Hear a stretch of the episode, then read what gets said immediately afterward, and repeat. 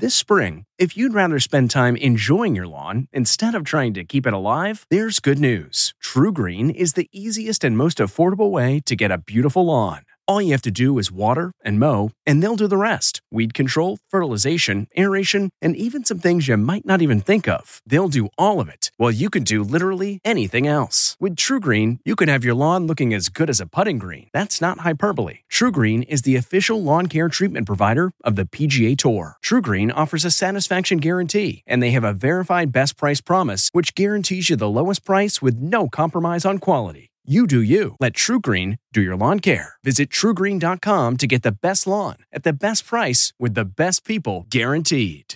This episode is brought in part to you by Audible, your go to destination for thrilling audio entertainment. Whether you're looking for a hair raising experience to enjoy while you're on the move or eager to dive into sinister and shocking tales, Audible has an exclusive collection of thrillers from best selling authors that will keep you on the edge of your seat like James Patterson's first audio only thriller, The Coldest Case. Experience stories like never before, where every chilling detail is brought to life by captivating sound design. Plus, as an Audible member, choose one title a month to make yours forever.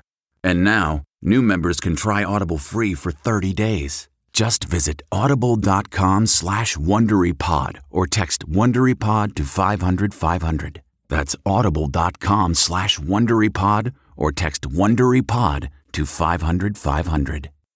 If you enjoy tuning in to the CBS Evening News, there are official t shirts, hats, mugs, and more available for purchase at ParamountShop.com. These products are perfect for any fan of evening news, and you can take 20% off with code EVENING20. That's 20% off all CBS Evening News products with code EVENING20 at ParamountShop.com. Tonight, America's water crisis. The worst drought in more than 1,200 years leads to new drastic cuts of water usage as the federal government threatens unprecedented limits. As President Biden signs a sweeping $750 billion bill into law, climate change makes states hotter and drier. CBS's Ben Tracy with the impact. So you're saying literally a year ago, this boat we're on right now would have been 30, 40 oh, feet yeah. up there? Yep the battle over unsealing the Mar-a-Lago affidavit. CBS's Catherine Herridge reports tonight as former President Donald Trump's son says he'll release surveillance video of the search. Uphill battle for Liz Cheney. Voters in Wyoming go to the polls on primary day. CBS's Robert Costa is the only network correspondent there as the Congresswoman casts her vote. As a country, we're facing uh, very challenging and difficult times the staggering number of Americans who are unhappy at work. This job is not fun, and we're not getting paid enough to deal with the stuff we have to deal with every single day. CBS's Elise Preston on why that's costing companies trillions of dollars. This is the CBS Evening News with Norah O'Donnell, reporting from the nation's capital. Good evening, and thank you for joining us on this Tuesday night. We begin tonight with severe water cuts that will impact tens of millions of Americans and puts a fine point on how dire the crisis is in America's West. A mega drought is drying up the Colorado River and depleting the nation's largest man made reservoir, Lake Mead. Take a look at this before and after of the reservoir over the last two decades. It is devastating. Well, tonight, the federal government is forcing states to cut the amount of water they can draw from the Colorado River, and that means states will have to make critical decisions about how they use water. And here in Washington, President Biden signed what he hopes will help make an impact, a bill that includes 373 billion to fight climate change, widely considered the biggest package of its kind in U.S. history. CBS's Ben Tracy covers climate for us and will start us off tonight. Good evening, Ben. So, just how urgent is this situation? It's become very urgent, Norah, and you can see why. This is what so much of the American West now looks like dried out and burnt out. Here in California, more than 99% of this state is now battered by drought, and the federal government is so concerned about this critical water source, it's taking unprecedented action. It's a crisis on the Colorado. The nation's largest reservoirs are rapidly retreating. Iconic dams could stop producing power. Western states are being warned to drastically cut their water use. this is a crisis that we haven't seen uh, in history. Today, the Interior Department declared a first ever Tier 2 shortage on the river that provides water for 40 million people in seven states. Arizona will lose 21% of its water, Nevada, 8%. And the government is now threatening unprecedented cuts on all the states unless they start using less water. It is in our authorities to act unilaterally to protect the system. Climate change is making the West hotter and drier. The worst drought in 1,200 years and chronic overuse have drained Lake Mead and Lake Powell to about a quarter of capacity. We're going to buoy number three, they call it. At Lake Powell this summer, we met fishing guides stunned by how fast it's falling. I'm looking at spots that 30, 40 feet up the wall where my bait was hitting where I was fishing just a year ago. So you're saying literally a year ago, this boat we're on right now would have been 30, 40 oh, feet yeah. up there? Yep. It's absolutely crazy. If the reservoirs hit what's called dead pool, water wouldn't flow under the Glen Canyon and Hoover dams, choking off the supply to millions in cities from Phoenix to Los Angeles. Southern California could lose 25% of its water. We should not get to a day where we turn the faucet and there is no water. Now, this may surprise you, but more than 70% of the water supplied by the Colorado River is actually used for agriculture. So these cuts are going to hit farmers hard. And Norah, in a sign of just how dire this is, the federal government is actually planning to pay farmers to not plant their fields. Just incredible. Ben Tracy, thank you so much. Tonight, a federal judge has set a hearing for Thursday afternoon to hear the case calling for the unsealing of the DOJ affidavit used as justification for the FBI search of former President Donald Trump's Florida home. CBS's Catherine Herridge has been following the details. As the battle over the still secret affidavit moves to this Florida courthouse, an analysis of the legal record reveals new clues about potential witnesses within Trump's inner circle. While the Justice Department claims releasing the affidavit could serve as a roadmap to the government's ongoing investigation, a former prosecutor said another revelation is buried in the department's 13 page brief. Now we have an ongoing criminal investigation. Harry Litman told CBS News this section that releasing the affidavit could chill future cooperation by witnesses and harm other high profile investigations is another warning shot. What jumps out at you? Where do you get such information that it's so solid that a magistrate judge will say, okay, I see that, I'll sign this application? I think it has to be from someone at Mar a Lago. It's an insider of some kind an insider of some kind. Media organizations, including CBS News, will renew their push Thursday to make key records public, writing in a recent court filing this matter is one of utmost public interest involving the actions of current and former government officials. It is the government's burden to overcome this presumption of access. The president's son, Eric, says surveillance video of the FBI search exists, captured by Mar a Lago cameras, and will be made public at, quote, the right time. As Trump's legal team complains, the list of seized evidence is too vague. The inventory list they gave us is borderline worthless. Separately, a source familiar with the January 6th federal investigation tells CBS News that another longtime Trump legal advisor has been subpoenaed for documents and testimony. In the final days of the Trump White House, Eric Herschmann witnessed key meetings about overturning the election and told one advisor, John Eastman, he needed a good criminal defense attorney. Norah. Catherine Herridge, thank you.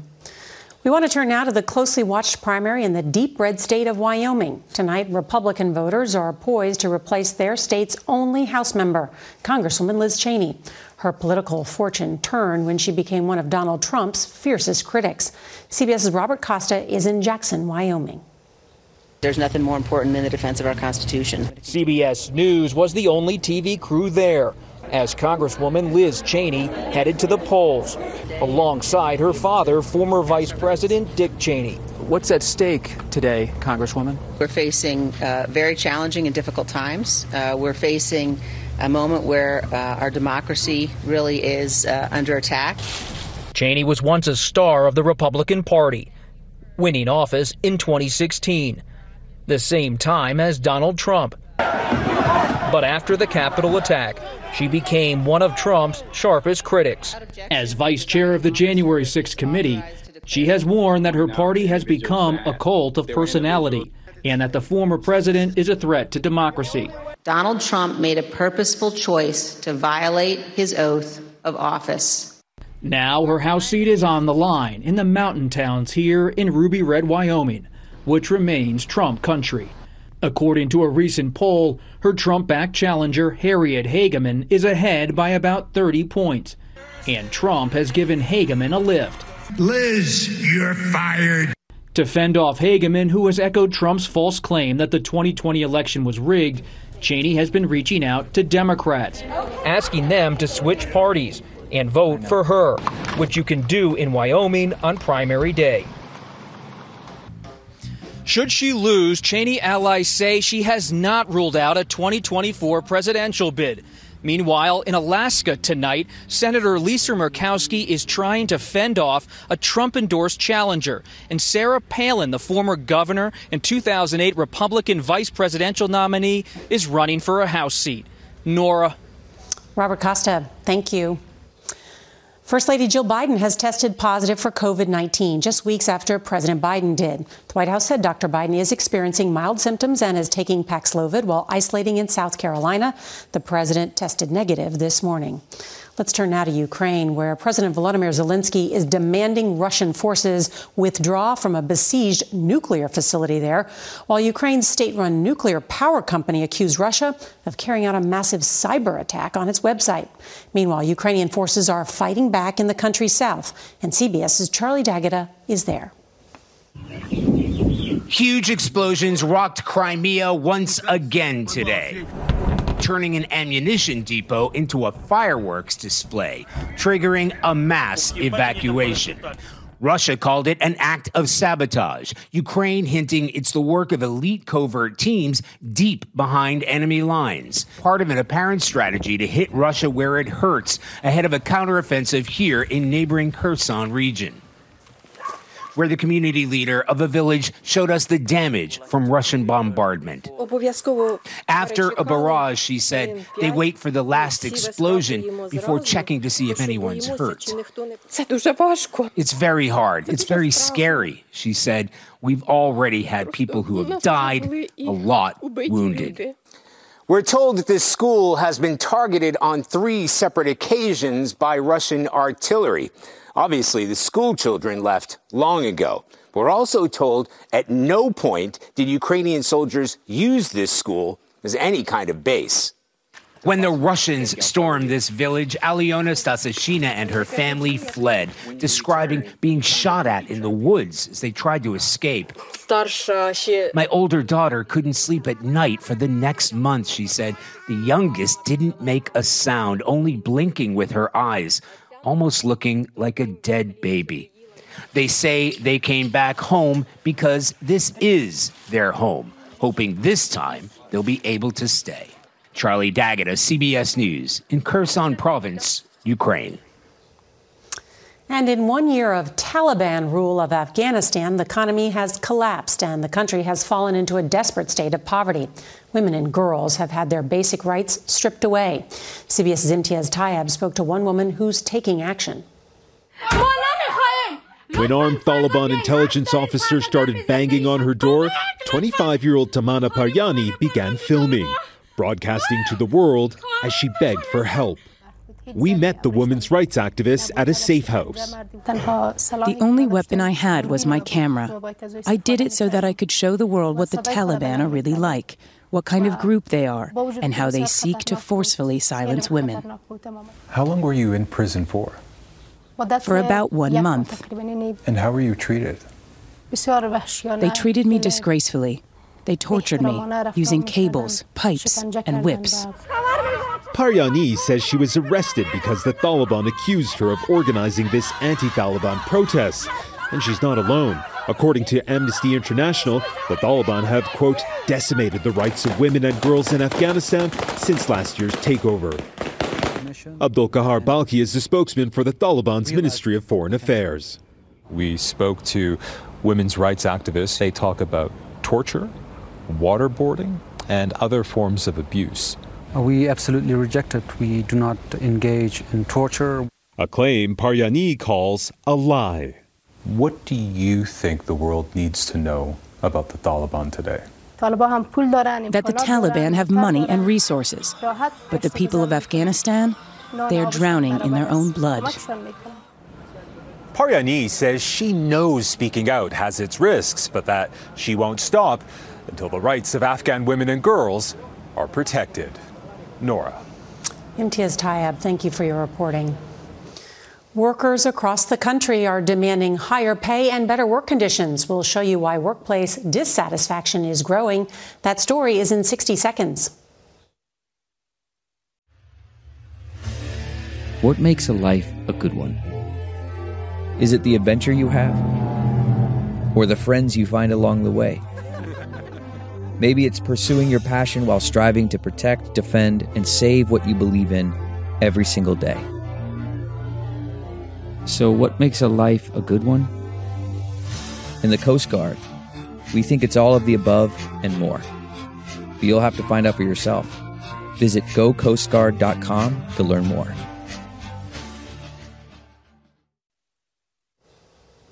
Tonight, workers from California to New York are demanding higher wages and better working conditions. They're staging walkouts and going on strike amid a Gallup poll showing worker stress is at an all time high. CBS's Elise Preston reports on growing work dissatisfaction. Fed up and frustrated, more than 150 Amazon workers walked off the job calling for a $5 raise and safer conditions at this California air freight facility. More than 2,000 Kaiser Permanente mental health care workers now on strike. They say they are stretched thin from the workload. And in Minnesota, nearly 15,000 nurses voted to authorize a strike. We have been through hell and back, and we will not stop fighting until we are given a good and fair contract. According to a new Gallup poll, half of workers are stressed, and one in five battle anger or sadness during the day. This job sucks. Like, this job is not fun, and we're not getting paid enough. Dissatisfied and disengaged workers can cost the global economy $7.8 trillion in lost productivity. This summer, more than 415,000 American workers stopped clocking in. What is the message to companies moving forward? They need to look at how to retain workers. It's not just getting workers in the door. Mother of two Sarah Fry is getting called back to her AT&T office in September after working remotely during the pandemic. I'm like a lot of folks and there's a panic setting in. Some persons have actually said they're literally weeping every day thinking about how they have to change up their day we have not heard back yet from Amazon. Kaiser Permanente says the company has been negotiating with the union for more than a year. Now, with nearly two jobs for each unemployed person, workers are in the driver's seat. And if employees are not getting what they want, they may consider a job switch. Norah? Elise Preston, thank you. And still ahead, why hearing aids are about to get a lot cheaper and easier to get and the U.S. military shows off its firepower in the Pacific. A show of U.S. force overnight in the Pacific, the military tested an unarmed Minuteman III ICBM. The missile was launched from California, traveling more than 4,000 miles to the Marshall Islands. The test was delayed to avoid escalating tensions during China's show of force after House Speaker Nancy Pelosi's Taiwan visit. All right, tonight we're learning of a major crackdown on illegal prescription drugs. More than a dozen federal agents and sheriff deputies swarmed a pharmacy this morning in Miramar, Florida, near Miami. It's suspected of being a so called pill mill for opioids, possibly the largest in the state. Pill mills have fueled the nation's opioid crisis. There's big news tonight for people who have trouble with their hearing. The FDA will make hearing aids available over the counter without a prescription as soon as mid October. The agency estimates that could save consumers nearly $3,000 on a pair of hearing aids. About 30 million adults are believed to suffer from hearing loss. That is some good news. And when we come back, a big change for travelers' overseas trips in about half the time.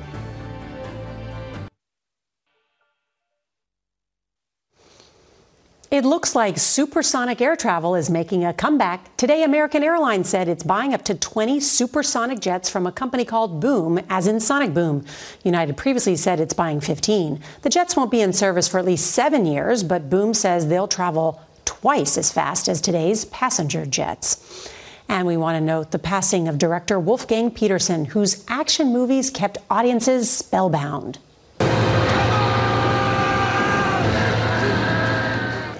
His string of hits included The Perfect Storm plus Air Force One, in which a U.S. president single handedly thwarts a terrorist plot, and Outbreak, about a killer virus 24 years before COVID.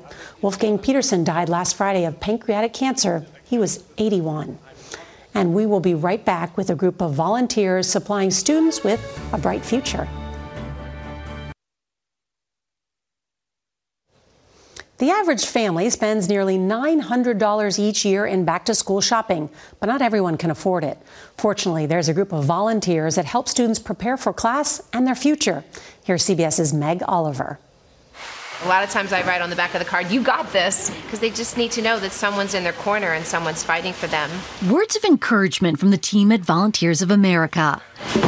In New York City, before school starts, Operation Backpack will distribute more than 15,000 new bags for every homeless student.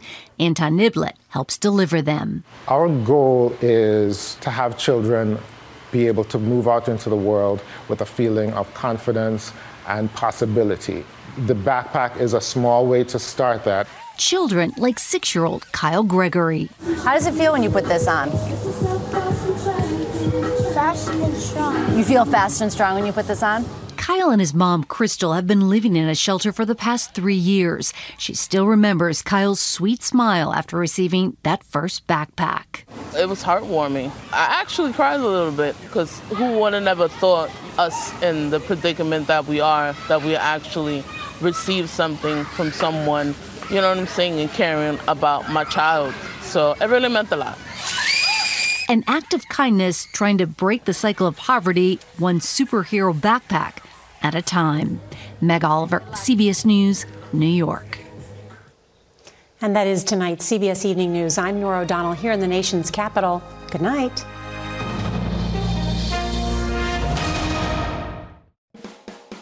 Hi, it's Stephen Colbert, and I'm here to tell you about The Late Show Pod Show, which is the podcast of The Late Show with me, Stephen Colbert. And I'm here with my uh, producer of the podcast, Becca. Hi, Becca. Hi, Stephen.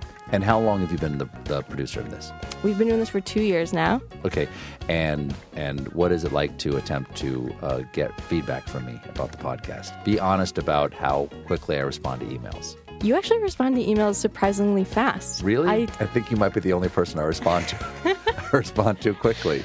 Oh well, that's good. Yeah. I expected I expected you to lay into me. well, this was over the strike period. Oh, I had time. Yeah. See that that does that doesn't count. Sure, I responded to everything because responding to you putting reruns up on the podcast was like a form of employment. Yeah. And I felt like I had something to get up for every day. Yeah. So thank you for that. Listen to the Late Show Pod Show with Stephen Colbert wherever you get your podcasts. The Hargan women seem to have it all. From the outside looking in, we were blessed. My mom was amazing. But as detectives would soon learn, there was a lot going on inside the Hargan household. Ashley and I have been calling my mom and the house and Helen. No one's answering.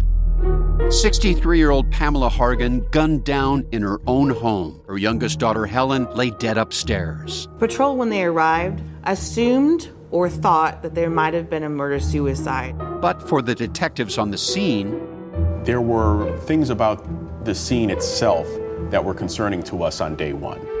who would want to kill their mother and their little sister? There is no boogeyman here. It is exactly who we think it is. I'm Peter Van Sant from 48 Hours. This is Blood is Thicker The Hargan Family Killings. Listen to Blood is Thicker The Hargan Family Killings early and ad free on the 48 Hours Plus subscription on Apple Podcasts.